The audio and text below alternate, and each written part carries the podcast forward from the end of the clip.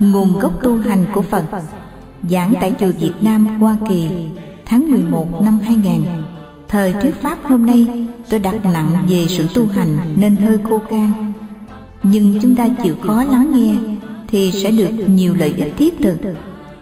Căn cứ phẩm thứ nhất trong kinh Duyên Giác Bồ Tát Dân Thù hỏi Phật về nguồn gốc tu hành của Thế Tôn. Đức Phật trả lời vì vậy, đề tài hôm nay là nguồn gốc tu hành của Phật. Hai vị Bồ Tát luôn bên cạnh Đức Phật Thích Ca, Là Bồ Tát danh Thù và Bồ Tát Phổ Hiền. Hai vị này để biểu trưng cho hai đức tánh đặc biệt. Bồ Tát danh Thù biểu trưng cho căn bản trí. Bồ Tát Phổ Hiền biểu trưng cho sai biệt trí. Đồng thời cũng là hạnh lớn, nên gọi là đại hạnh phổ hiền. Căn bản trí là trí sẵn có của tất cả chúng sanh. Nhưng vì không nhận biết, không triển khai tròn đủ Nên có cũng như không. Nếu chúng ta khai thác được Thì có diệu dụng làm lợi ích chúng sanh không lường được. Diệu dụng đó gọi là sai biệt trí. Như vậy, câu đầu Ngài Văn Thù hỏi về Đường lối tu hành từ văn sơ của Đức Phật như thế nào? Đức Phật trả lời như Lai y cứ viên giác chiếu soi phá tan vô minh. Nghĩa là Phật y cứ tánh duyên giác Chiếu soi phá hết vô minh nên thành Phật. Trong kinh Phật thường dạy Tất cả chúng ta đều có sẵn tánh Phật. Nhưng vì vô minh che phủ nên không thấy Muốn thấy được, sử dụng được tánh giác đó Thì chúng ta phải đập tan vô minh. Vô minh tan rồi thì tánh giác hiện tiền. Vì vậy, nền tảng hay cội gốc tu hành của Đức Phật căn cứ trên tánh giác. Nhờ có giác chúng ta mới phá được vô minh, cũng như nhờ có đèn mới dẹp tan bóng tối. Cho nên muốn dẹp vô minh phải có trí tuệ, trí tuệ. Là giác. Phá tan vô minh rồi thì trở về được tánh duyên giác, tức tánh giác tròn đầy thì thành Phật. Vậy Phật đâu có xa mình. chúng ta đã có sẵn tánh giác. nhưng vì vô minh phiền não che khuất nên không thấy giờ dẹp tan lớp che phủ đó, thì tánh giác hiện tiền. Như vậy, phật với chúng ta cách nhau bao xa? Chỉ trở bàn tay thôi, mê là vô minh, giác là phật. Nhiều vị than tu biết chừng nào thấy đạo, ngộ đạo. Thật ra đạo không xa, chỉ vì mình không can đảm, không dám nhận chân lẽ thật. Vì vậy, đạo trở thành cách xa. Vô minh là cái gì mà mình phải phá? Đức phật giải thích, vô minh nghĩa là mê lầm, chấp thân này là thật mình. Chấp tâm duyên theo bóng dáng sáu trần là tâm mình. Chúng ta đầy đủ vô minh, không thiếu chút nào hết. Ai không thấy thân này là thật mình? Ai không thấy cái nghĩ suy hơn thua phải quấy tốt xấu là tâm mình? Nhận hai thứ thân tâm là mình. Tức ta đang ở trong vô minh bây giờ muốn phá vô minh đó phải làm sao? Đây là điều hết sức quan trọng. Chúng ta tu mà không biết vô minh là gì, không biết làm sao phá, thì muôn đời cũng không được giác ngộ. Nếu xét kỹ thân mình, chúng ta thấy có thật là mình chưa? Phân tích sâu thì không có gì thật mình hết. Thân đã không thật mà ngỡ thật mình, không vô minh là gì? Tôi thí dụ như tay ta lỡ bị thương tích cần phải cắt bỏ. Sau khi cắt bác sĩ ráp tay của người mới chết vào cho mình, nếu hoạt động được, ta gọi là tay mình. Như vậy, cái gì thật mình? Chẳng qua mượn đầu này ráp đầu kia, vậy mà nói là mình. Trong kinh kể lại, có người muốn tìm một vị a la hán để hỏi đạo. Ông đi qua sa mạc, trời tối, tìm được một cái chòi. Ông liền vào tá túc khi đang ở trong chòi ông bỗng nghe có tiếng đi bên ngoài. Ông mở cửa, nhìn thấy con quỷ to tướng, giác một thay chết, xăm xăm vô nhà, ném xuống sàn đất, đứng thở hào hển. Ông hoảng sợ, núp vào kẹt cửa. Không lâu sau, con quỷ thứ hai chạy lại, giành nói, thay này của tao. Hai đứa cãi nhau. Đứa nào cũng nói, thay chết của mình. Bất ngờ chúng xây qua, thấy ông đứng trong cặp vách liền kéo ra hỏi, ông thấy ai vác thay này vô trước? Vì là Phật tử không dám nói dối. Ông bảo, tôi thấy anh thứ nhất này giáp thầy quăng vô đây. Con quỷ thứ hai tức quá, Giật cái đùi của ông quăng ra ngoài.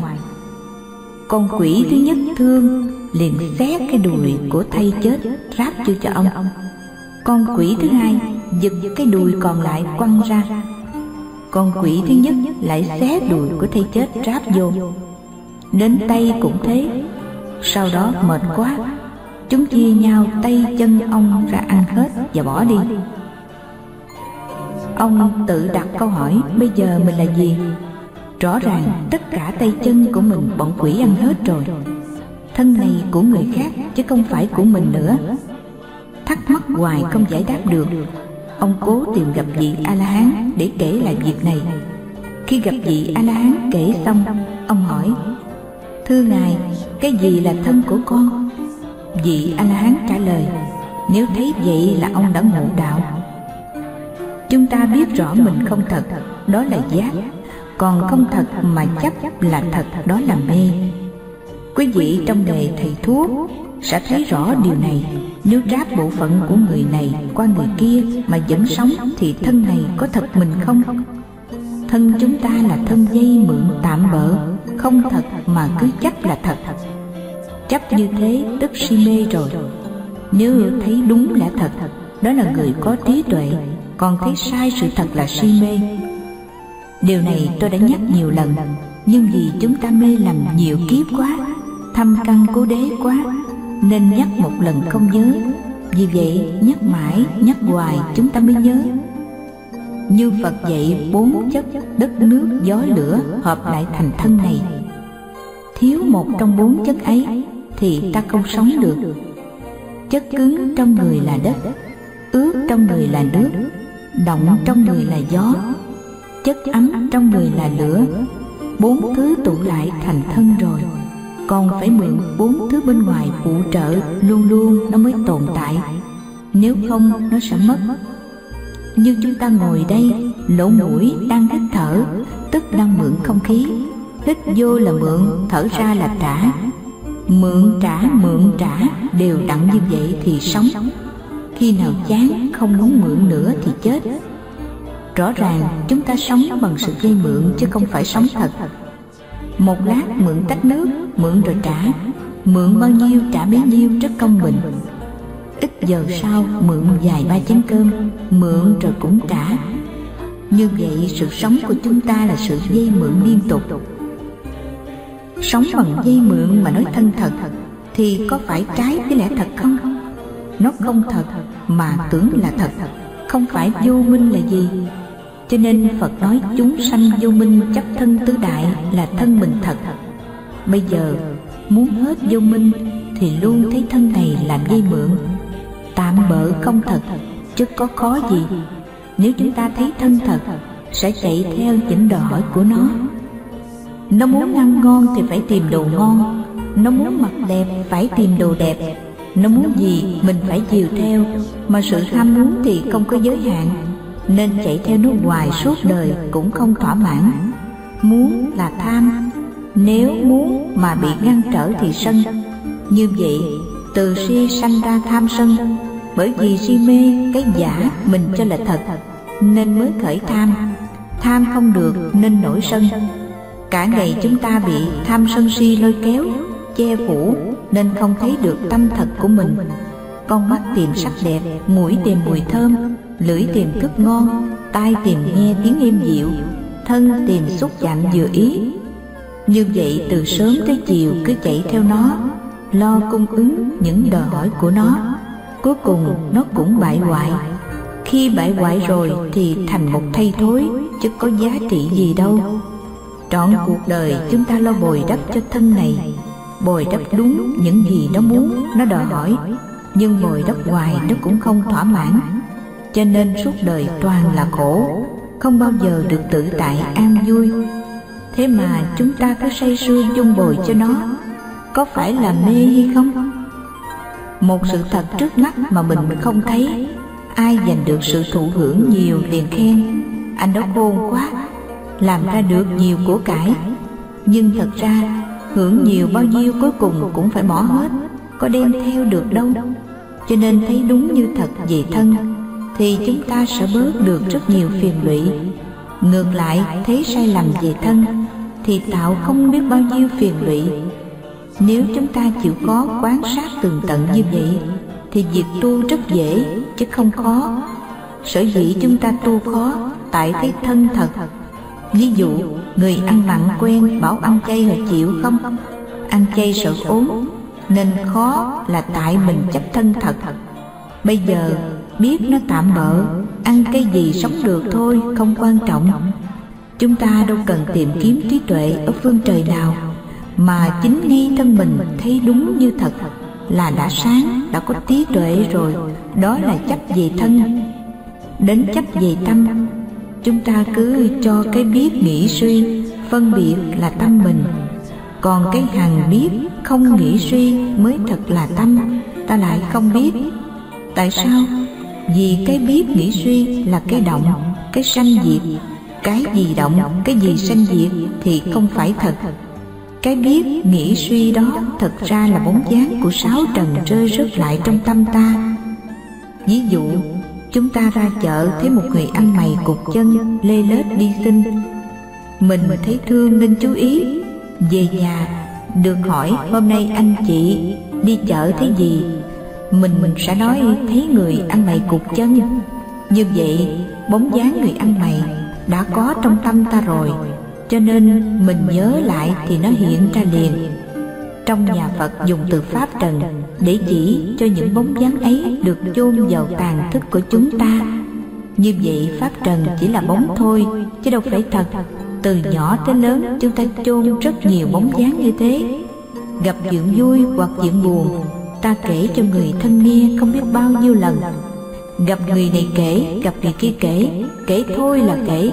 Giống hồi còn bé, chúng ta muốn học thuộc lòng thì phải đọc nhiều lần đọc tới đọc lui hoài là quân sâu trong tàn thức của mình nên mới thuộc đã quân sâu thì lâu lâu nhớ lại hoặc chỉ cần một chút duyên gợi nhắc thì nó hiện ra liền cũng thế cái vui, cái buồn, mình kể đi kể lại hoài thì nó chôn sâu trong tàn thức.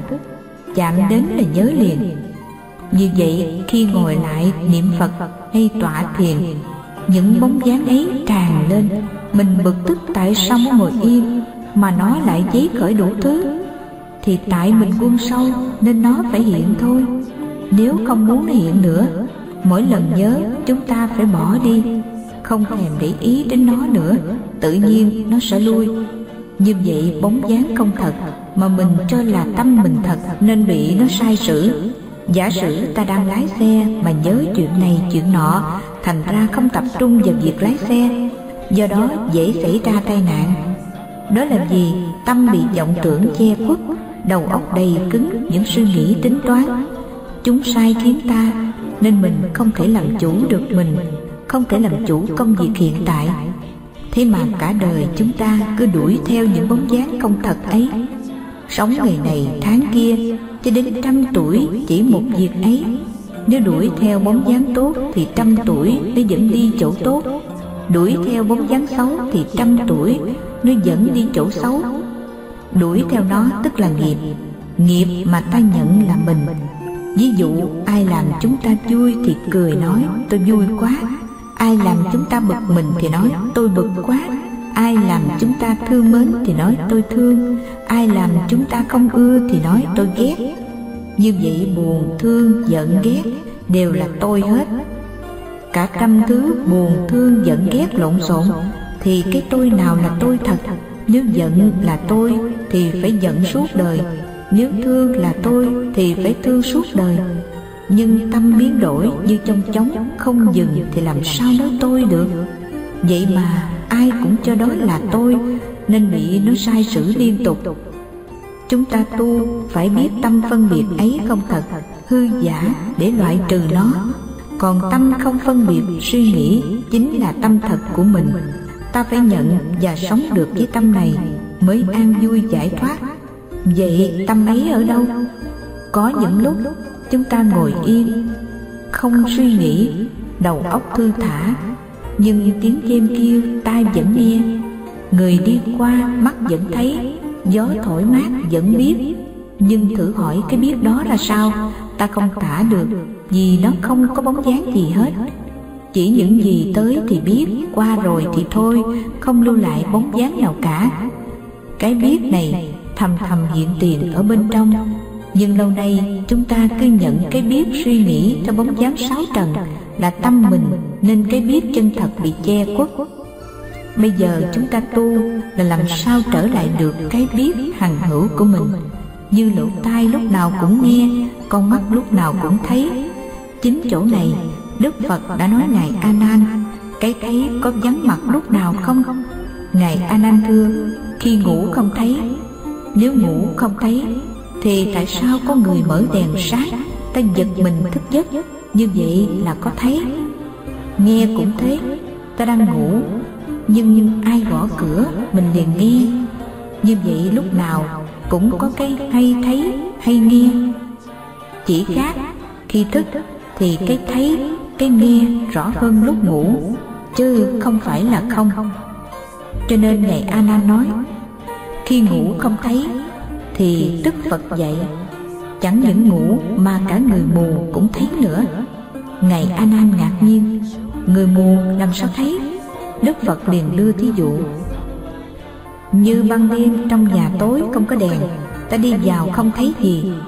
Người mù ban ngày trời sáng, họ cũng không thấy gì. Họ sẽ nói, tôi thấy tối đen.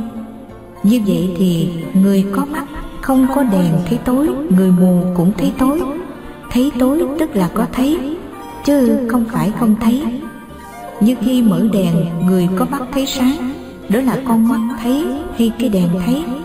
Nếu con mắt thấy thì thấy tối, rồi thấy sáng. Thấy tối cũng thấy thấy sáng cũng thấy. Không đèn nên thấy tối, có đèn nên thấy sáng. Cũng vậy, người mù, nếu được chữa trị hết bệnh, họ mở con mắt cũng thấy sáng như mình vậy. Nên biết cái thấy đã sẵn trong ta nhưng vì mắt hư nên mình thấy không rõ. Như vậy, chắc thân thật, chắc tâm suy nghĩ thật gốc từ vô minh. Tất cả chúng ta hiện sống đây, có ai thoát khỏi vô minh không? Bởi không thoát khỏi vô minh, nên chúng ta phải luân hồi sanh tử. Bây giờ muốn ra khỏi sanh tử, phải phá tan vô minh. Chúng ta biết thân này hư giả, tâm suy nghĩ phải quấy. Hơn thua hư giả, hai thứ hư giả biết hư giả là chúng ta đã sáng rồi. biết như vậy có khó lắm không? đâu có gì khó. con người do cố chấp mà nảy sanh nhiều chuyện đau khổ. như trong gia đình người chồng chấp cái nghĩ của mình đúng. vợ con nghĩ khác thì bực bội không vui. đôi khi dẫn tới ẩu đả nữa. xa hơn trong xã hội ai cũng chấp cái nghĩ của ta đúng. những cái đúng đó đụng nhau thì sẽ tàn sát nhau. bây giờ chúng ta biết cái nghĩ của mình không phải chân lý. Ta có quyền nghĩ thế này, người khác có quyền nghĩ thế khác. Nhờ vậy chúng ta sống thoải mái, tự tại, không quán, không hờn. Qua đó để thấy lỗi của chúng ta, vì mê lầm chấp chặt đó gây đau khổ cho mình, cho người. Nhỏ thì trong gia đình, lớn thì ngoài xã hội, lớn nữa thì quốc gia, thế giới. Vì chấp mà con người sát phạt với nhau không thương xót nên người buông được cố chấp là người sáng suốt. Dù không ai phong thánh người ấy cũng là thánh rồi. Bởi không chấp thân, không chấp tâm thì có gì phiền lụy? Không phiền lụy là tự tại trong cõi đời, không dướng mắt, khuôn khổ. Chẳng phải thánh là gì? Nên người tu chúng ta chỉ nhận cho đúng hai điều về thân và tâm. Đừng lầm lẫn là đã giải bao nhiêu khổ đau cho mình và mọi người như vậy tu là rất hay, chỉ sợ chúng ta không chịu tu thôi. Biết rõ thân không thật, cái biết ấy là gì? Là trí tuệ, là giác. Nên phật lấy trí duyên giác, chiếu phá vô minh. Trí ấy, mọi người đều có sẵn, cũng như đèn có sẵn, chỉ cần thắp lên là sáng. Đạo phật thực tế vô cùng, nhưng vì chúng ta chưa can đảm nhìn đúng sự thật cứ nuông chiều theo cái hư giả nên khổ đau. Nếu thức tỉnh, không chấp thân tâm nữa, thì chúng ta tự tại giữa cõi đời. Đó là giải thoát khỏi mọi ràng buộc rồi. Đâu cần nhờ ai, đâu cần tìm ở đâu xa. Đức phật dạy niệm phật để dẹp hết các lăng xăng lộn xộn trong đầu. Niệm tới vô niệm thì thấy phật di đà. Còn người tu thiền dẹp tâm hư dối vọng tưởng đảo điên lặng hết những thứ ấy thì được định. Chứng a la hán vào niết bàn. Đức phật do thấy được gốc mê lầm, nên ngài dạy chúng ta tu để thoát khỏi cội gốc đó. Nhưng chúng ta lại không thấy chủ đích đó. Cứ ước mơ khác đi, niệm phật để phật trước về cực lạc cho sung sướng. Còn muốn sung sướng là còn bản ngã, sướng cho bản ngã hưởng. Như vậy là chưa thấy mục đích của phật dạy tu thiền cũng thế. trọng tâm của thiền tông là phản quan tức nhìn lại tâm mình. biết rõ tâm vọng tưởng phân biệt không thật thì nó tự mất. nó mất tức an định. niệm phật trì chú cũng để đi tới chỗ nhất tâm nhất tâm để được an định. còn tu thiền chỉ thẳng không mượn phương tiện dùng trí phản quan thấy rõ thân không thật tâm không thật thì tự nói dừng lặng sở dĩ chúng ta ngồi thiền hay niệm phật thấy tâm lăng tăng. Là vì từ lâu, đã quân tập nhiều quá. Bây giờ yên lặng nó giấy khởi lên. Chúng ta biết rõ không thật, từ từ sẽ tiêu tan.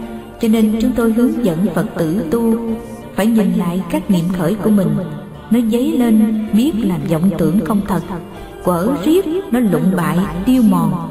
Tu như thế là không mượn một pháp nào mà chỉ dùng trí để dẹp. Cho nên trong nhà thiền thường nói, tông ta không ngữ cứu, không một pháp cho người. Như đức phật dùng trí thiên giác chiếu soi vô minh, từ từ nó tan, thì trí thiên giác hiện tiền. Tu mà muốn đời sau sung sướng là còn nằm trong luân hồi, tức còn vô minh. Muốn phá luân hồi phải dùng trí tuệ chiếu pháp cho minh. Chừng đó, không nói giải thoát cũng là giải thoát ngược lại, cứ chiều theo bản ngã, thì đời đời kiếp kiếp luân hồi. Hết nơi này đến nơi khác. Có nhiều vị nghĩ rằng mình luân hồi, nhưng được sanh chỗ sung sướng cũng tốt. Giả sử điều đó đúng, người ấy được giàu sang sung sướng. Nhưng có một điều rất bình đẳng, là khi bệnh, khi già, khi chết, ai cũng như ai. Sự sung sướng đó chỉ tạm thời. Khi tắt thở, mọi người đều khổ như nhau chỉ người nào thoát được bốn cái khổ lớn, sanh lão bệnh tử mới thật là người hạnh phúc. Biết được chỗ này, chúng ta sẽ có cái nhìn khác với thế gian. Thí dụ như cánh tay ta có một nhọt đau nhất. Lúc đó, mình nói một nhọt ở cánh tay đau hay mình đau?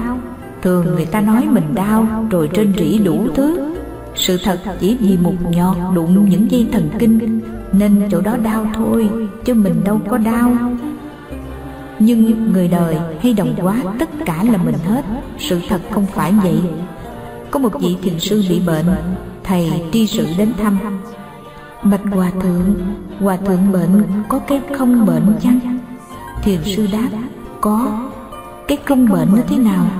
Ngài nói, ôi da ôi da, quý vị có thấy cái đó chưa? Cái biết đau, nó không đau. Chỗ đau chỉ ở nơi thân phần nhỏ của thân chứ ta không đau. Nhưng lâu nay mình đồng quá, đau một chỗ là đau tất cả nên trinh trĩ thống khổ. Khi nhận ra được điều đó rồi, lúc nào đau, mình nhìn xem nó đau tới đâu. Nhìn một hồi tự nhiên quên đau luôn. Đó là điểm đặc biệt. Do trí giác biết được chỗ đau, thì cái biết đó đâu có đau. Hiểu vậy rồi, trong cuộc sống này, chúng ta đã có một phần tự tại còn không, vừa động tới, liền trên la đau quá. Đó là chỗ rất thiết yếu. Vì chúng sanh làm chấp thân tứ đại, làm thân mình thật, chấp tâm duyên theo bốn dáng sáu trần là tâm mình thật. Nên phật dùng ba thí dụ để chỉ cho chúng ta biết những thứ đó không phải thật. Thí dụ thứ nhất, như bốn hướng, nếu ta nhìn lầm hướng nam thành hướng đông, thì các hướng khác đều lầm hết một hướng nhận sai thì các hướng đều sai. cũng thế khi nhận lầm thân tâm này là thật thì tất cả các thứ khác đều lầm hết. thân mình thật tâm mình thật thì thân người tâm người cũng thật. tất cả mọi thứ chung quanh đều thật. đó là ví dụ thứ nhất. ví dụ thứ hai như con mắt bệnh nhìn ra hư không lúc trời nắng thấy có hoa đốm như vậy hoa đốm có là từ con mắt bệnh nếu con mắc hết bệnh thì qua đốm cũng không còn. Con mắc bệnh dụ cho nhận định sai lầm về thân tâm này, nên tất cả các thứ khác đều sai lầm hết. Cái không có thấy thành có. Đó là ví dụ thứ hai. Ví dụ thứ ba, như người nằm mộng cũng khóc cũng cười, nhưng thức giấc rồi mộng không còn nữa. Như vậy mộng thật có hay thật không? Nhà phật dùng từ phi hữu phi vô, không phải có mà cũng không phải không. Không phải có vì thức rồi không còn. Không phải không vì lúc mộng thì có, nên mình mới khóc mới cười. Cũng thế, các pháp trên thế gian này đều tạm bỡ hư dối cũng như mộng. Không thật có cũng không thật không. Thế nhưng chúng ta làm mê chấp cái gì cũng thật, hoặc cái gì cũng không gặp sự việc gì người ta thường hỏi nhau, việc đó có hay không? Ý nó có thì có thật, không thì không ngơ sự vật trên thế gian này không thật có, cũng không thật không. Khi duyên hợp tạm có, duyên tan tạm không. Không có gì cố định cả. Chắc như vậy phật gọi là biên kiến, tức thấy một bên, thấy không đúng. Chúng sanh luôn sống trong biên kiến nên lúc nào cũng thấy hai bên, hoặc chạy bên này, hoặc chạy bên kia. Sự thật tâm chúng ta không có hai bên hai bên chẳng qua là vọng tưởng phân biệt mà ra. Thiền sư câu chi khi được hỏi, thế nào là phật? Ngài đưa một ngón tay, hỏi, thế nào là pháp? Ngài cũng đưa một ngón tay, hỏi gì cũng đưa một ngón tay thôi, không nói câu nào hết. Như vậy nghĩa là sao? Phật pháp thì không có hai bên. Có hai bên thì không phải phật pháp. Lục tổ huệ năng, lần đầu tiên thuyết pháp cho thượng tọa minh, ngài dạy, không nghĩ thiện, không nghĩ ác. Cái gì là bản lai diện mục của thượng tọa minh? Ngay câu đó thượng tọa minh liền ngộ đạo. Nhìn lại cuộc đời chúng ta đang đuổi theo, hai bên phải quấy hơn thua vân vân. Sống như vậy là thấy vui còn buông cả hai bên xem ra buồn quá. Cái hấp dẫn của thế gian là hấp dẫn của khổ đau, chứ không phải hấp dẫn chân thật. Khi không còn hai bên, chúng ta vẫn hằng thấy, hằng biết tâm thanh tịnh trong sáng, chứ không tính toán phân biệt hơn thua phải quấy. Đó là cái vui chân thật. Đức phật thấy chúng sanh đang chết chìm trong biển mê. Ngài sẵn sàng cứu vớt mà chúng sanh không chịu nghe theo nên hình ảnh đức phật di đà đứng duỗi tay, chúng sanh đang lặn ngụp dưới sông dưới biển. Nhưng không chịu đưa tay cho ngài vớt, cứ lặn hụp lặn hụp hoài. Thật là đáng thương. Đó là để diễn tả, chúng ta ở trong biển mê mà không biết mình mê, nên say sưa mãi trong đó. Phật thương chúng ta mê lầm, nên ngài chỉ dạy để thoát mê lầm. Hết mê là hết khổ, còn mê thì còn chìm trong biển khổ nhưng chúng ta cứ vui trong cái khổ, chứ không vui trong cái thật. Nhiều người nói, đi coi hát cải lương cũng vui. Vậy mà gặp mấy cô đào diễn dây thương, khóc lên khóc xuống, họ cũng khóc theo. Đã nói vui, sao khóc? Như vậy, chúng ta vui lẫn trong cái khổ, chứ không thật vui. Bao giờ tâm thanh tịnh, trong sáng mới là vui thật. Song chúng ta không biết tìm về cái vui này cứ tìm vui trong khổ thì không bao giờ hết khổ. Muốn thoát khổ, phải ra ngoài đối đãi hai bên. Cho nên thượng tọa minh nghe câu, không nghĩ thiện, không nghĩ ác. Tức hai bên, thì bản lai diện mục hiện tiền. Mặt thật xưa nay sẵn có, nhưng vì hai bên che khuất đi, bây giờ không còn hai bên thì nó hiện tiền, giản dị vô cùng. Tìm kiếm cái gì mà chúng ta chưa bao giờ biết? Chưa bao giờ có mới có. Còn cái sẵn ở đây, ngay nơi mình mà không chịu tìm. Cứ đi tìm đâu đâu rồi than khó. Nghĩ hai bên là ai nghĩ? Mình nghĩ. Vậy bỏ hai bên thì ai bỏ? Mình bỏ. Cho nên tu cốt phải trở lại cái chân thật của chính mình. Cái đó không bị lôi cuốn trong luân hồi sanh tử. Trở về được cái chân thật là ra khỏi sanh tử, là giải thoát, là phật ai cũng có quyền thành phật, nhưng không chịu thành. Cứ lạy phật khóc than, con khổ quá, phật cứu con. Nỗi khổ đó là tại đa mang tự mình chuốc lấy cho phật đâu có cho. Phật bảo phải bỏ mà. Chúng ta tỉnh giác biết thân này hư giả, lúc gần chết không còn sợ nữa. Cho nên các thiền sư sửa soạn chết đều cười. Còn chúng ta gần chết thì khóc, tại vì nhìn không đúng lẽ thật biết không đúng lẽ thật. Thân đã là duyên hợp thì phải tan. Tại sao khi hợp mình chịu, khi tan lại không chịu? Thế gian kỷ niệm ngày sinh, gọi là mừng sanh nhật. Tưởng niệm ngày mất, gọi là quý kỵ tức sợ lắm, không dám nói tới. Như vậy chúng ta thích sống sợ chết. Nhưng luật vô thường phải như thế, không khác hơn được. Tại sao chịu sanh lại không chịu tử? Thế nên, lão giáo đưa ra thuốc trường sanh bất tử để hấp dẫn kẻ tham sống sợ chết. Vì vậy, người ta thích. Còn đạo phật dạy tu tới chỗ niết bàn là vô sanh. Không còn sanh nữa, nên không ai ham. Nói trường sanh bất tử, nhưng thử tìm xem ngày đây còn ông tiên nào không? Nếu bất tử sao mất? Nên biết đó chỉ là nói đùa chơi cho vui vậy thôi. Có thể luyện thuốc linh đơn, sống thọ hơn người chứ không thể sống mãi không chết. Phật bảo có sanh là có tử. Muốn hết tử thì phải vô sanh. Như vậy mới thấy giáo lý đạo phật rất chân thật. Cốt chỉ chúng ta thấy được lẽ thật, sống đúng lẽ thật. Thấy như thật rồi chúng ta sẽ can đảm đứng giữa cuộc biến chuyển của thế sự. Không còn, không bị khổ đau vì những biến chuyển đó nữa. Đạo phật không bi quan yếm thế như nhiều người tưởng bi quan thì chết đâu có cười được. Thế nhân sống trong ảo tưởng nhiều quá, tưởng ta hạnh phúc, tưởng đời là vui, đùng một cái hạnh phúc đó mất nên quảng hốt liều chết. Đạo phật không như thế, thấy rõ cuộc đời làm vậy thì mọi chuyện đổi thay là trò chơi thôi. Tôi ví dụ gần nhất như hai người nam nữ thương nhau, họ thường thề non hẹn biển tức dù non mòn biển cạn cũng không thay đổi. nói nghe hoài quá. nhưng nếu một trong hai người bị bệnh phổi nặng hay bị cùi thì non chưa mòn biển chưa cạn mà tình đã mất rồi. thế gian hay tưởng tượng rồi gạt gẫm nhau mà chơi không có lẽ thật. chúng ta thấy phật nói tâm vô thường. tùy hoàn cảnh tùy trường hợp nó đổi thay luôn. không dừng chỗ nào hết biết như vậy, nếu có người mến mình, sao lại không thích? Ta cũng cười thôi, có gì đâu mà khổ. Hiểu như vậy rồi, chúng ta sống vững vàng trước cuộc đời, không bị nó lung lay. Như vậy, người can đảm là do thấy đúng sự thật. Còn sống trong ảo tưởng, là người yếu đuối hay sợ hãi, đó là lẽ thật.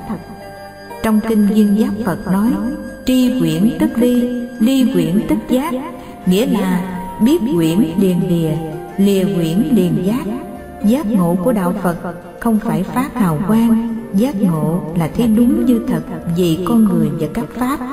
Con người đã thấy đúng thì tất cả mọi thứ bên ngoài cũng thấy đúng. Ngược lại, con người đã thấy lầm thì tất cả đều lầm hết. Hiểu vậy, trên đường tu, tất cả chúng ta đều phải từ biển mê lên bờ giác, không nên đắm đuối trong biển mê hoài còn tưởng tượng, còn mê đắm trong cõi tạm bợ thì chỉ mới tu ngoài da thôi, chứ chưa tu tận xương tủy cũng như nhà tối muốn sáng thì phải tắt đèn, không chịu tắt đèn. Cứ đem cái này, cái kia quăng vô cho sáng thì thật si mê. Cũng vậy, chúng ta mê nên trầm luân đau khổ. Bây giờ muốn thoát ra thì phải giác. Nên biết mê là trọng tâm của đau khổ. Giác là cội nguồn của giải thoát an vui hai bên rõ ràng, chúng ta tự chọn lấy, không ai bắt buộc mình cả. Người phật tử sáng suốt cần phải nắm vững điều này để không bị lầm lẫn trên bước đường tu tập của mình. Hôm nay, tôi nói về nguồn gốc tu hành của đức phật. Chúng ta là đệ tử ngài. Tu theo ngài thì tự biết phải làm gì, tu như thế nào để không sai lạc con đường đức phật đã đi. Đã thành tựu và hướng dẫn chúng ta cùng đi. Mong tất cả không cô phụ đức phật, cũng như cô phụ chính mình. Đạo phật là đạo yêu đời.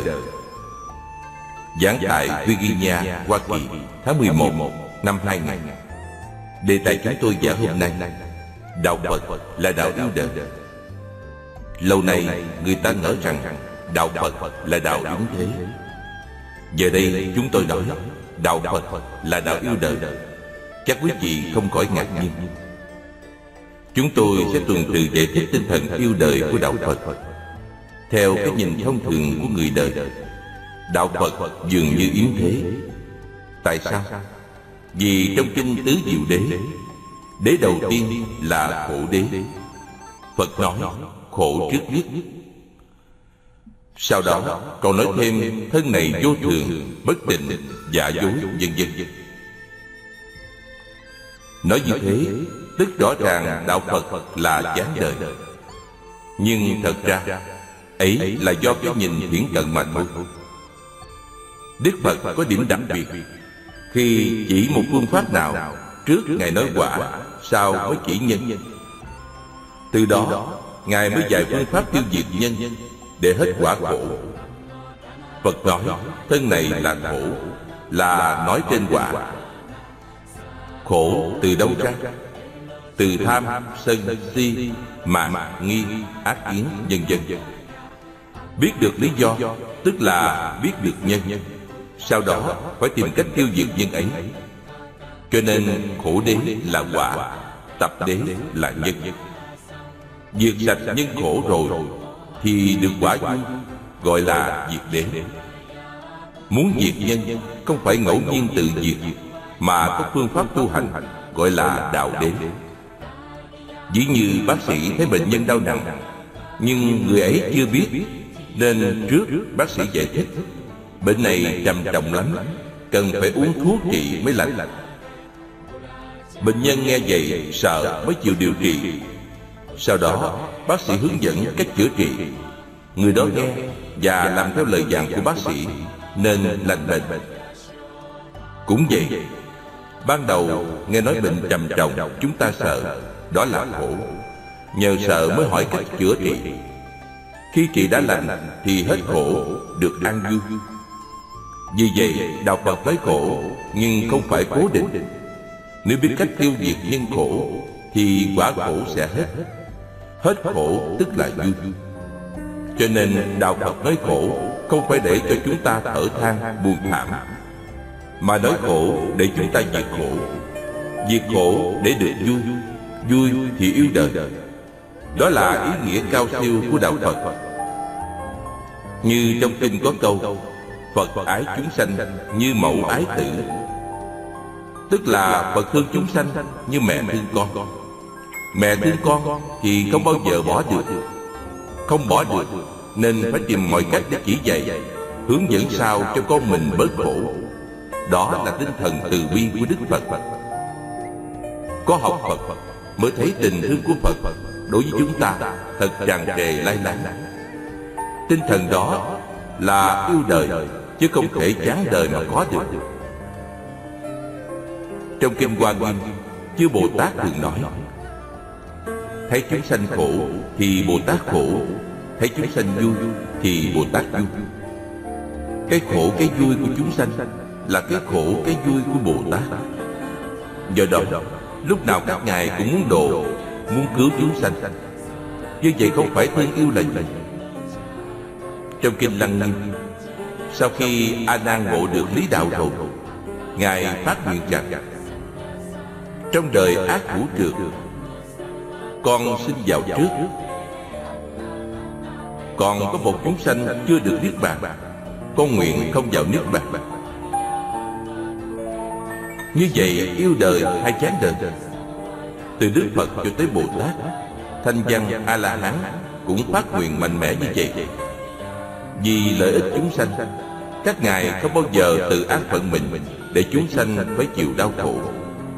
Tinh thần đó làm sao chán đời được? Trong kinh Pháp Hoa, Chàng cùng tử rời bỏ cha mẹ đi lang thang đối khổ. Khi muốn tìm trở về cha mẹ Vô tình lạc tới chỗ ông trưởng giả.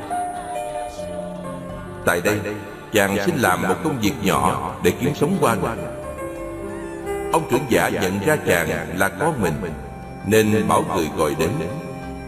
Khi được gọi Cùng tử quảng hốt bỏ chạy Không dám trở về nữa. Người cha thương Bảo gia nhân đuổi theo Và đem về. Nói sẽ thuê hút phân Nghe thế chàng mới hết sợ. Trưởng giả muốn gần con Nên cởi áo bào sang trọng Mặc áo rách Cầm đồ hốt phân đến gần cùng tử. Gần gũi được rồi Mới tìm cách dụ dỗ Cho làm những công việc lớn hơn. Cuối cùng biết chàng không còn sợ hãi nữa. Trưởng giả mới nói thật Ông là cha của chàng Và trao lại gia tài cho chàng. Trưởng giả chỉ cho Đức Phật Chàng công tử chỉ cho chúng ta. Vì thương con, Nên từ ngôi vị an lạc, Trưởng giả phải xuống hầm phân Để gần gũi và dịu dắt con. Chư Phật cùng các vị Bồ Tát đều như thế. Hết lòng hết dạ thương xót chúng sanh. Tinh thần đó có phải yêu đời không? Đó là một lẽ thật Không thể phủ nhận được. Người đời mới nhìn thấy cuộc sống Như lạc quan vui thích. Nhưng khi gặp hoàn cảnh trái ý liền muốn tự tử Hoặc chạy trốn cuộc đời Bằng nhiều cách xa đọa hư hỏng. Nếu lạc quan Tại sao phải tự tử? Tự tử có phải trốn đời không? Đã trốn đời Thì đâu còn yêu đời nữa. Cho nên Phật tử tu theo đạo Phật Không có quyền tự tử. Tại sao? Trong kinh Tứ Thập Nhị chương, Đức Phật dạy rất rõ. Những người gặp hoàn cảnh khó xử Buồn nạn Tự tử Chẳng những không hết khổ, Mà còn chuốc khổ nhiều hơn nữa.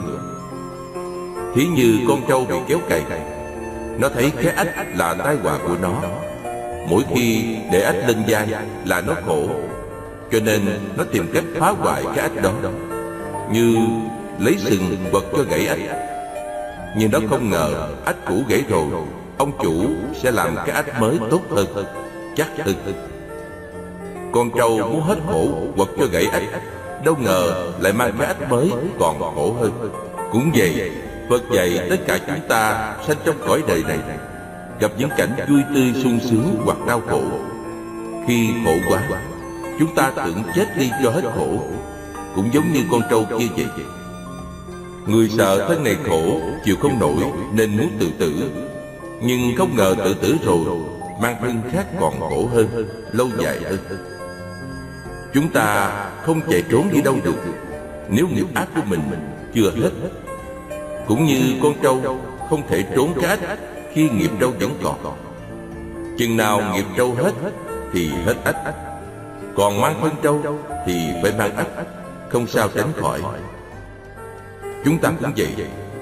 Còn mang thân nghiệp báo, Ân quán chưa hết, Mà muốn giải quyết bằng cách chạy trốn Thì không bao giờ được. Cho nên Phật dạy, Người Phật tử Sống trong cảnh vui sướng Cũng nhớ làm lành, Đừng tạo nghiệp ác. Ở trong cảnh khổ cực, Nên biết rõ ràng Khổ này không phải bỗng dưng tự đến với mình, Mà do nghiệp ác đã tích lũy đời trước. Ngày nay phải chịu. Nghiệp là mối nợ Nợ đến mà chạy trốn không chịu trả Thì chừng nào hết nợ. Ở đây thiếu nợ trốn qua chỗ khác nếu ở đó người ta gặp lại cũng đòi như thường. Như vậy, chỉ trả hết nợ Thì mới được an lành. Hiểu thế, Chúng ta có thân này trong cảnh vui Thì sống theo cảnh vui. Trong cảnh khổ Thì chấp nhận trả nợ nần của cảnh khổ. Nợ nần trả xong Thì chúng ta sẽ hết khổ. Biết rõ như vậy Sẽ không còn gì để lo sợ nữa.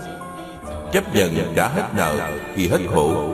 Còn chưa hết nợ mà trốn thì không được. Như vậy, Đạo Phật dạy chúng ta chán đời hay yêu đời? Dù đời có cây đáng mấy cũng đáng chịu, Không chạy trốn. Vậy là quá lạc quan, Quá yêu đời rồi. Trong Kinh A Hàm, Đức Phật dạy, Được thân này rất khó.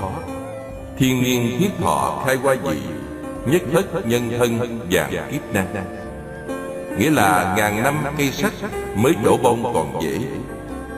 Một khi mất thân này rồi, được để lại làm người rất khó. Như vậy, được làm người là tốt, Tại sao lại đi quỷ hoại Thật hết sức dạy cờ Vì vậy, Phật dạy chúng ta Phải quý tiết thân này, Biết mượn nó là phương tiện tu hành, Lợi ích cho chúng sanh Chớ không nên hủy hoại nó. Phật ví dụ như con rùa mù ở giữa biển khơi.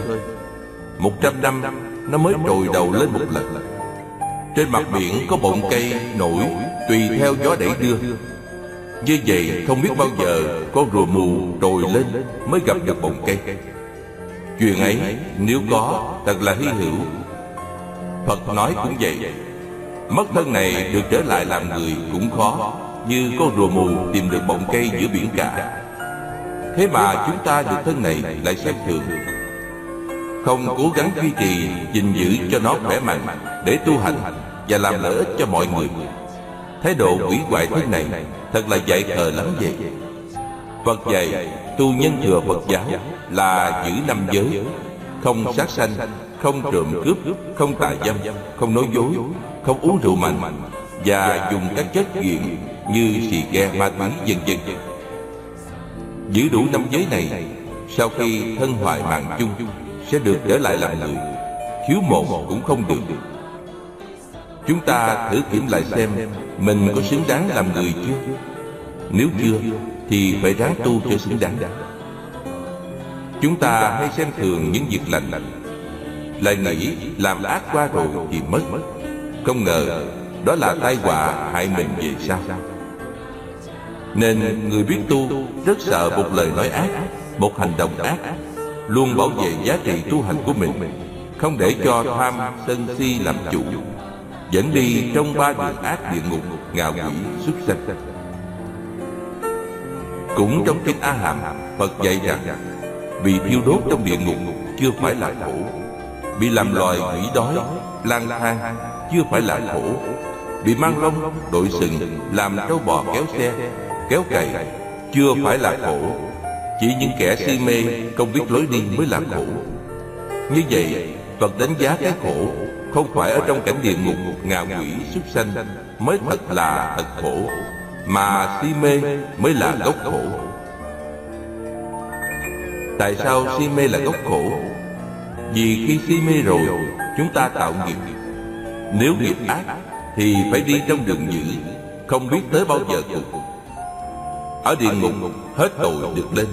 Ở ngạ quỷ, hết nghiệp được ra Súc sanh mạng kiếp được thoát. Còn si mê, Vẫn mình liên miên trong sinh tử, Không có ngày ra khỏi. Nên Đạo Phật cho si mê Là cái đáng sợ hơn hết. Nhưng thường chúng ta chỉ sợ địa ngục, ngạ quỷ, Mà không sợ si mê. Cái đáng sợ thì không sợ, Cái không đáng sợ lại sợ. Si mê dẫn mình muôn kiếp trong luân hồi, Còn nợ nần trong các đường trả hết Thì có ngày ra khỏi. Vậy si mê rất nguy hiểm, Đáng sợ nhất. Cho nên nói, si mê là gốc khổ. Người tu theo đạo Phật Phải phá trừ gốc si mê trước tiên. Phật dạy, Các người phải tự thắp đuốc lên mà đi, Thắp lên với chánh pháp. Thắp đuốc lên, tức là thắp sáng ngọn đuốc trí tuệ. Nhưng làm sao để thắp? Thắp lên với chánh pháp. Người có Phật phải hiểu đạo lý chân chánh đó. Hiểu được rồi, áp dụng tu hành, Chúng ta mới thoát si mê. Như trong 12 nhân duyên, Vô minh là đầu, Vô minh tức si mê. Si mê là nhân dẫn chúng ta đi trong luân hồi không cùng vì vậy, muốn phá si mê, Phải dùng trí tuệ. Cũng như trong nhà tối, Muốn hết tối, phải thắp đèn. Si mê chỉ đáng sợ Nếu mình cứ để cho nó hoành hành tự do. Ngược lại Si mê không đáng sợ Nếu mình biết dùng trí tuệ diệt trừ nó. Cũng như trong nhà tối, Nếu không thắp đèn, Chúng ta sẽ da đầu này chạm đầu kia rất khổ. Nhưng khi thắp đèn lên, Trong nhà liền sáng Tối thì khổ Sáng thì an vui. Đạo Phật lấy giác ngộ làm trọng tâm tu hành. Người học Phật, tu Phật mà không giác ngộ Thì không biết bao giờ thoát khỏi si mê. Không thoát khỏi si mê Tức là ôm vô minh để muôn kiếp chịu khổ. Cho nên ai đến với Đạo Phật Cũng đều phải cố gắng mở sáng con mắt trí tuệ của mình thoát khỏi si mê mở sáng mắt trí tuệ bằng cách nào? Bởi trí tuệ có hai. Trí tuệ xuất thế và trí tuệ thế gian. Người thế gian từ không biết gì, do học hành, lần lần tiến lên mỗi ngày mỗi giỏi, gọi là người có trí tuệ. Trí tuệ đó, nhà phật gọi là trí tuệ thế gian, nằm trong sanh diệt đau khổ. Còn trí tuệ của phật trí tuệ của các bậc giác ngộ là trí tuệ suốt thế gian. Trí tuệ này có công năng đưa chúng ta đến chỗ thoát khổ, không còn bị lôi kéo, dính mắc trong sanh tử luân hồi nữa. Kinh kim cang có câu, phàm sở hữu tướng, giai thị hư vọng, nhược kiến chư tướng, phi tướng, tức kiến như lai. Nghĩa là phàm những gì có tướng đều là hư giả. Nếu thấy các tướng không phải tướng là thấy được phật. Thiền sư duy tín đời nhà tống trung quốc, nói, khi chưa gặp thiền hữu tri thức, tôi thấy núi sông là núi sông. Khi gặp thiền hữu tri thức rồi, tôi thấy núi sông không phải là núi sông. Đến nay, qua 30 năm, tôi lại thấy núi sông là núi sông. Những câu nói như vậy mới nghe thật khó hiểu, nhưng chính thật, nó thấu đáo tột cùng trước, tôi giải thích câu trong kinh kim cang phàm cái gì có tướng, có hình thức, phật nói đều là hư dối. Người nào thấy các tướng đó, không chắc đó là thật, đó là người thấy được phật. Đơn giản làm sao? Như vậy thấy phật khó hay dễ? Nếu mình đừng chấp tướng là thật, thì thấy phật dễ vô cùng. Còn chấp tướng là thật, thì khó vô cùng như cái đồng hồ là thật hay giả. Nếu nói giả, có người lụm bỏ túi thì sao? Cho nên nói thì dễ, nhưng thực hành rất khó. Phân tích đồng hồ từng bộ phận trả ra, chúng ta thấy không có đồng hồ. Nhưng nếu các các bộ phận ấy lại đầy đủ, thì có đồng hồ. Như vậy đồng hồ là thật hay là giả? Trên lý, ta nói nó giả nhưng trên sự mất đó chúng ta làm. Như vậy mình vẫn còn mắc mưu trong đó. Chưa thấy đúng hoàn toàn lẽ thật. Đồng hồ với con mắt của phật là do nhân duyên hợp lại thành. Cái gì do nhân duyên hợp lại thì không thật. Nếu thật thì nó nguyên vẹn, không thể tách ra từng phần được. Nhưng ta mở ra từng phần, nó không còn bóng dáng của đồng hồ nữa làm sao nói thật được? Tuy nhiên, nói không thật thì dễ, nhưng đồng tới đồng hồ, thấy không thật là dễ hay khó? Đó là sự, chúng ta thấm nhuần ở trong tâm lâu rồi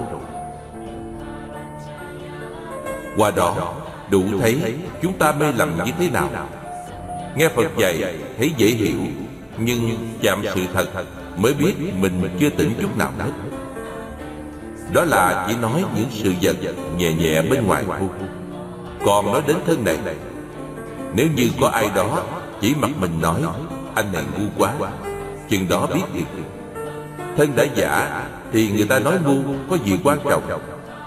Thế mà trên thực tế nghe như vậy là nổi sân si với nhau liền xét lại, người ta nói mình ngu cũng phải thôi. Nếu chúng ta chấp nhận tôi ngu đó là biết nhận sự thật.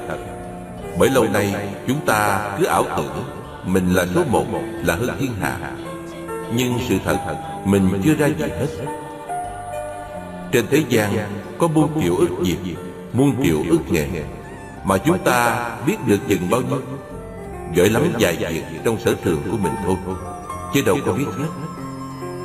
Những thứ không biết thì gọi khôn sao được. Vậy mà nói ngu không chịu chúng ta sống bằng ảo tưởng nhiều hơn sự thật. Cho nên, người học phật phải can đảm nhận chân lẽ thật, không nên ảo tưởng. Sống trong ảo tưởng là sống trong si mê. Đã si mê thì tất cả ý nghĩ và việc làm đều sai lầm. Hậu quả phải chuốc lấy đau khổ là điều không thể tránh khỏi. Còn nhiều si mê, tức là còn nhiều đau khổ. Cho nên tu thì phải giảm bớt si mê. Giảm bằng cách nào? Si mê có hai. Một Chấp ngoại cảnh là thật. Hai Chấp thân tâm mình là thật. Như đồng hồ, bàn ghế, nhà cửa Dẫn đến chim muôn, các cảnh Đều thuộc về ngoại cảnh. Tất cả cảnh bên ngoài đều là duyên hợp Không có thật. Không thật mà mình chấp thật Đó là si mê. Thấy không đúng chân lý. Còn không thật biết không thật. Đó là trí tuệ sáng suốt. Người sống đạo phải tập mỗi ngày. Mỗi ngày sống bằng trí tuệ chân thật. Thiền sư uy tín, Ban đầu Ngài thấy núi sông là núi sông. Giống như chúng ta lúc mê Thấy núi sông là núi sông thật. Khi gặp hiện hữu tri thức, Chỉ dạy rõ ràng. Ngài thấy núi sông không phải là núi sông. Vì biết rõ nó do duyên hợp và có, Nên không thật Qua 30 năm quán chiếu như vậy, Tâm hết si mê. Chừng đó, Ngài thấy núi sông là núi sông. Bấy giờ, vì tâm thanh tịnh, Nhìn bằng trực giác, Không qua cái nhìn mê chấp của Phạm Phu. Cũng không qua trình tự quán chiếu của thanh văn, Duyên giác hay Bồ Tát. Chúng ta nghe thế Cũng không chịu quán chiếu gì hết, Mà không biết mình tu tới đâu. Nghe người ta nói thật Liền hưởng ứng theo. Rồi thêm chuyện này, chuyện kia, phê phán hay dở đủ thứ. Cho nên trên đường tu, cần phải dùng trí tuệ quán chiếu để thấy đúng như thật. Nhờ trí tuệ, cái gì giả ta biết giả, cái gì thật ta biết thật. Không lầm, đó là giác ngộ. Nên đức phật nói nếu biết các tướng không phải tướng, tức là thấy phật. Chúng ta kiểm lại tất cả cảnh bên ngoài, có gì không phải do duyên hợp? Đã duyên hợp tạm có rồi tan, không thật. Không thật mà tưởng là thật, ấy là si mê. Thứ si mê này đậm lắm. Nó dẫn chúng ta đi trong luân hồi, không có ngày dừng Buông hết si mê, chúng ta phải thường quán chiếu, thường xét xét kỹ càng ngoại cảnh bên ngoài chẳng có gì thật hết. Đó là nói về phần ngoại cảnh. Kể đến, thân thiết với chúng ta nhất là thân và tâm. Thân của chúng ta có thật không? Ai cũng nói không. Nhưng tôi chưa dám tin. Vì sao? Vì trên miệng thì nói không thật, Nhưng ra đường gặp việc liền thành thật hết. Đó là một lẽ thật. Đức Phật dạy Thân chúng ta được kết hợp bởi rất nhiều phần Nói tổng quát gồm bốn phần Đất, nước, gió, lửa. Bốn phần đó là gốc của thân này. Chất cứng là đất Chất ướt là nước Chất động là gió Chất ấm là lửa. Thiếu một trong bốn thứ đó Thì thân này không còn. Trên cơ bản Bốn thứ đó tụ hợp lại thành thân. Nhưng còn phải bồi bổ Nuôi dưỡng nó mỗi ngày nữa. Như hiện tại Lỗ mũi chúng ta đang làm gì? Đang thở. Thở nghĩa là sao Mượn không khí ở ngoài đem vô Rồi trả ra. Mượn trả, mượn trả liên tục như vậy Gọi là thở. Nói, ngồi chơi Chứ có chơi đâu. Cứ mượn trả, mượn trả không dừng. Nếu trả rồi Bà làm biến không mượn nữa Thì chết mất. Lát mượn tách nước Mượn rồi trả. Lát mượn ổ bánh mì Hoặc chén cơm, Mượn rồi trả. Chỉ có mượn trả Mà nhiều khi không chịu bình dị, Còn muốn cầu kỳ nữa chứ. Nước cạn thì mượn nước Nước gì cũng được.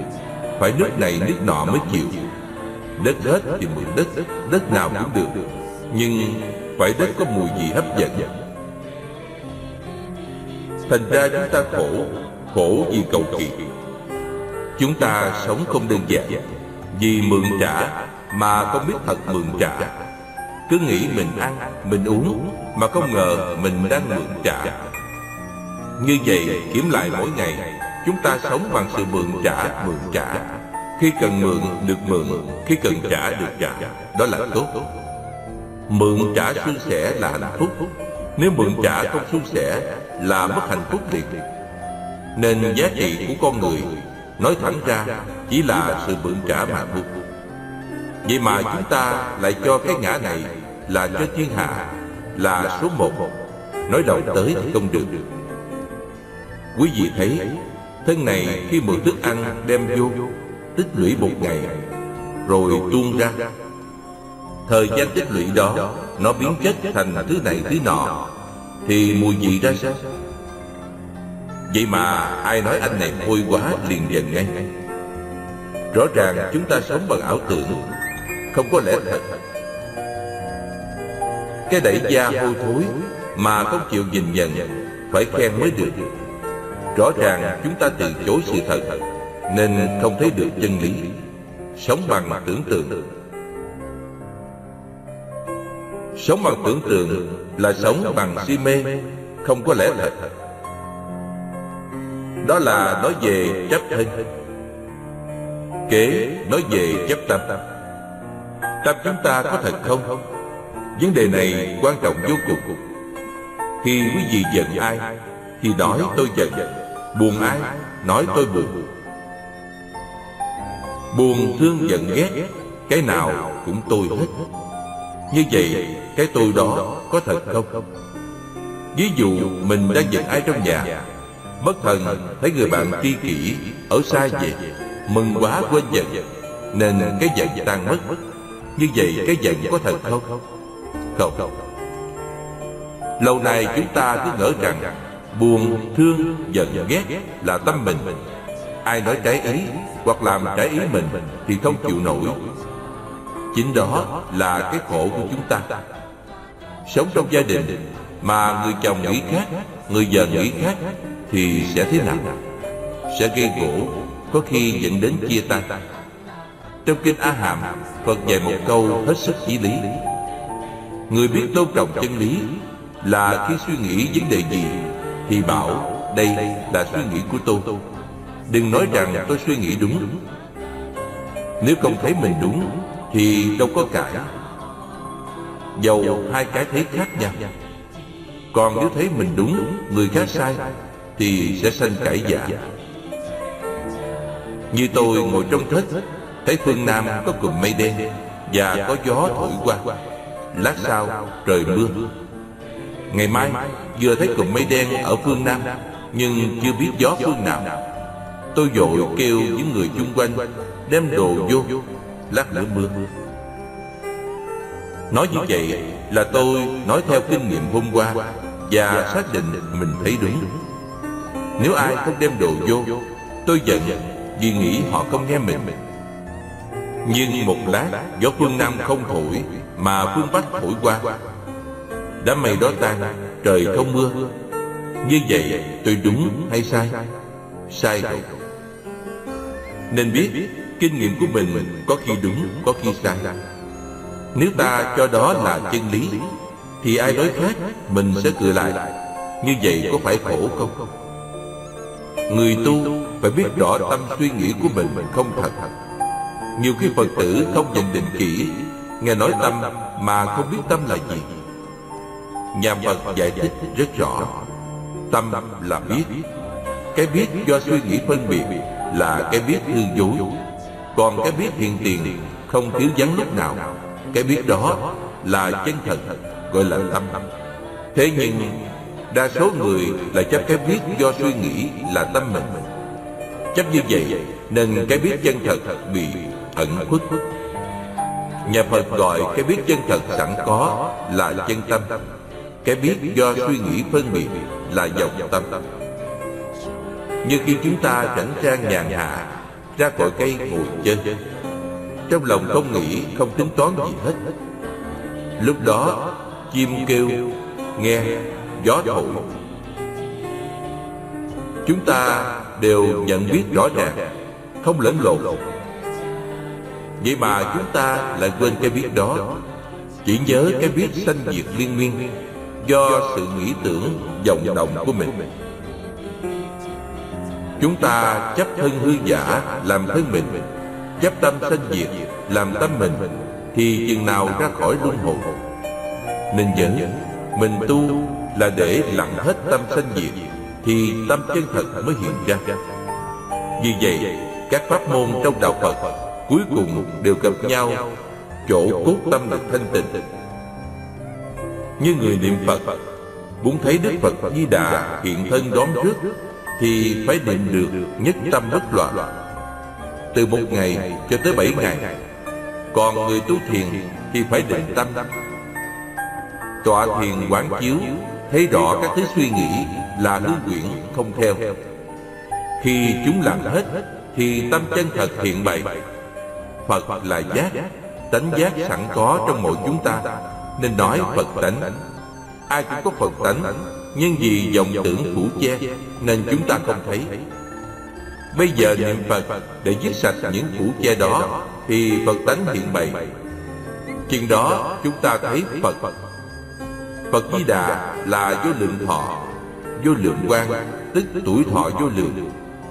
Hào quang vô lượng.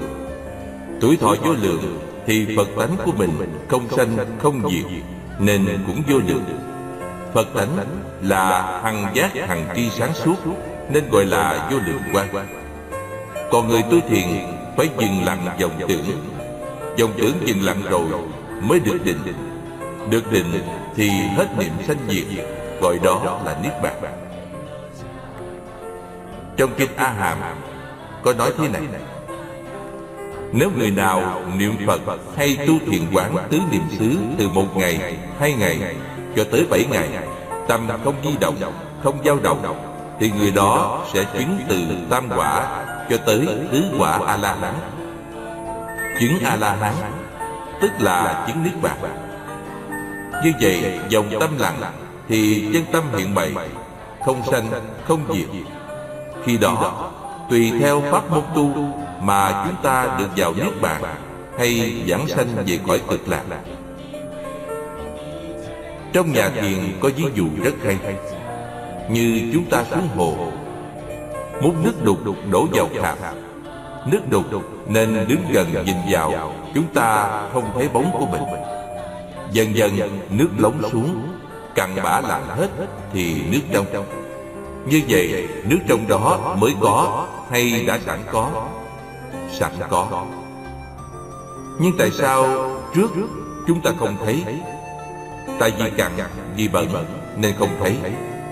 Muốn thấy, chỉ cần cặn bẩn lắng xuống hết thì nước trong hiện ra. Tâm chúng ta cũng vậy. Suy nghĩ, vọng tưởng đều là cặn bã. Những thứ đó lặn xuống rồi thì cái chân thật hiện bày đó là chân tâm, là phật tánh. Hiện giờ chúng ta mê lầm, chấp thân tứ đại dây mượn là thật, chấp tâm suy nghĩ hư dối là thật. Do hai thứ chấp ấy mà quên mất tâm chân thật luôn sẵn bên mình. Nên trong nhà thiền thường dùng câu, cổng phật, đi tìm phật, hay cởi trâu tìm trâu. Mình có phật sẵn mà không chịu nhận chạy tìm chỗ này, chỗ kia. Ngồi sẵn trên lưng trâu mà không biết lại đi tìm trâu. Thật đáng thương. Tôi dẫn bài kệ trong kinh niết bàn. Phật dạy, chư hành vô thường thì sanh diệt pháp, sanh diệt diệt dĩ tịch diệt di lạc. Tạm dịch, các hành vô thường là pháp sanh diệt Sanh diệt diệt rồi, Tịch diệt là vui Các hành vô thường biến đổi Là pháp sanh diệt. Nếu biết rõ pháp sanh diệt ấy rồi, Không còn lầm lẫn chạy theo nó, Từ nó sẽ tan biến. Nó tan biến Tức diệt mất rồi.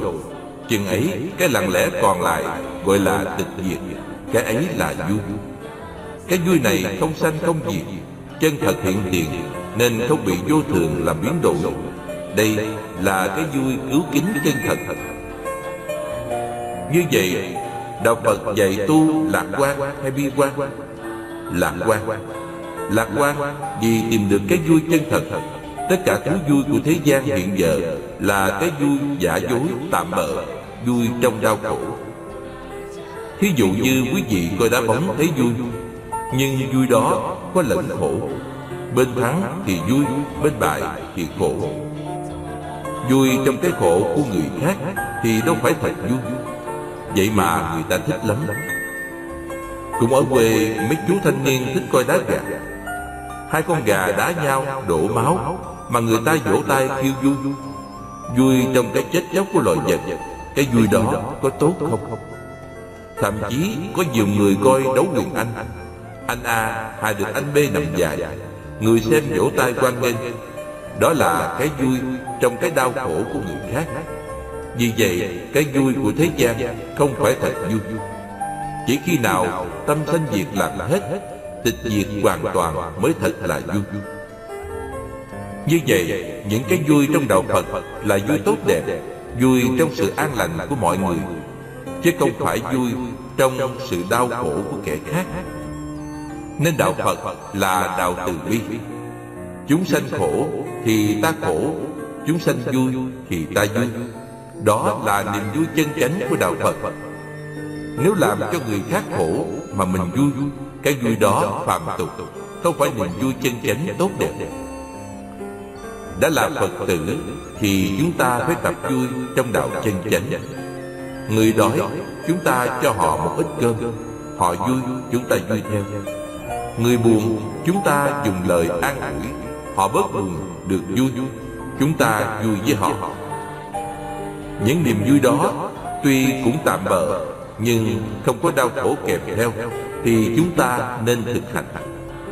Còn những thứ vui trong nỗi khổ của kẻ khác, Tuyệt đối chúng ta không làm. Có người nói Coi hát cải lương vui, Chứ đâu có khổ. Nếu vui, tại sao đôi khi lại khóc? Cho nên nói, Đi coi cải lương cho vui. Không ngờ đi khóc Qua đó để thấy rằng Con người không tìm niềm vui thật Mà tìm niềm vui trong ảo tưởng. Chỉ có đến với đạo Tu hành chân chánh Chúng ta mới tìm được niềm vui thật. Ví dụ gần nhất Như khi quý vị ngồi niệm Phật Hoặc ngồi thiền chừng năm mười phút Tâm lặng yên, thanh tịnh Không nghĩ, không suy. Lúc đó, gương mặt quý vị rất tươi tắn. Tuy không cười, Nhưng hiện rõ nét quan hỷ an lạc từ bên trong. Ngược lại, Quý vị ngồi chừng năm mười phút, Lát nhớ về người này Tức người kia, vân vân, Thì gương mặt lát đỏ, Lát xanh, Thấy đáng ghê sợ. Mới thấy rằng chúng ta biết tu, Tâm làm yên thanh tịnh Thì có niềm vui chân thật, Còn vui trong đối đãi tạm bợ. Là vui trong cái khổ Chưa phải niềm vui chân thật. Muốn tìm được niềm vui chân thật Thì chúng ta phải theo sự hướng dẫn của chư Phật, Bồ Tát. Các vị tu hành trước chỉ bảo Nghe rồi ứng dụng tu hành Để nhận ra Và sống được với lẽ thật sẵn có nơi mình. Như thế mới mong được giải thoát an vui.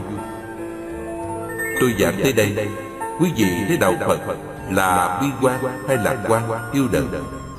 Nếu quý vị đồng ý đạo Phật lạc quá yêu đời, Là tôi đã thành công rồi.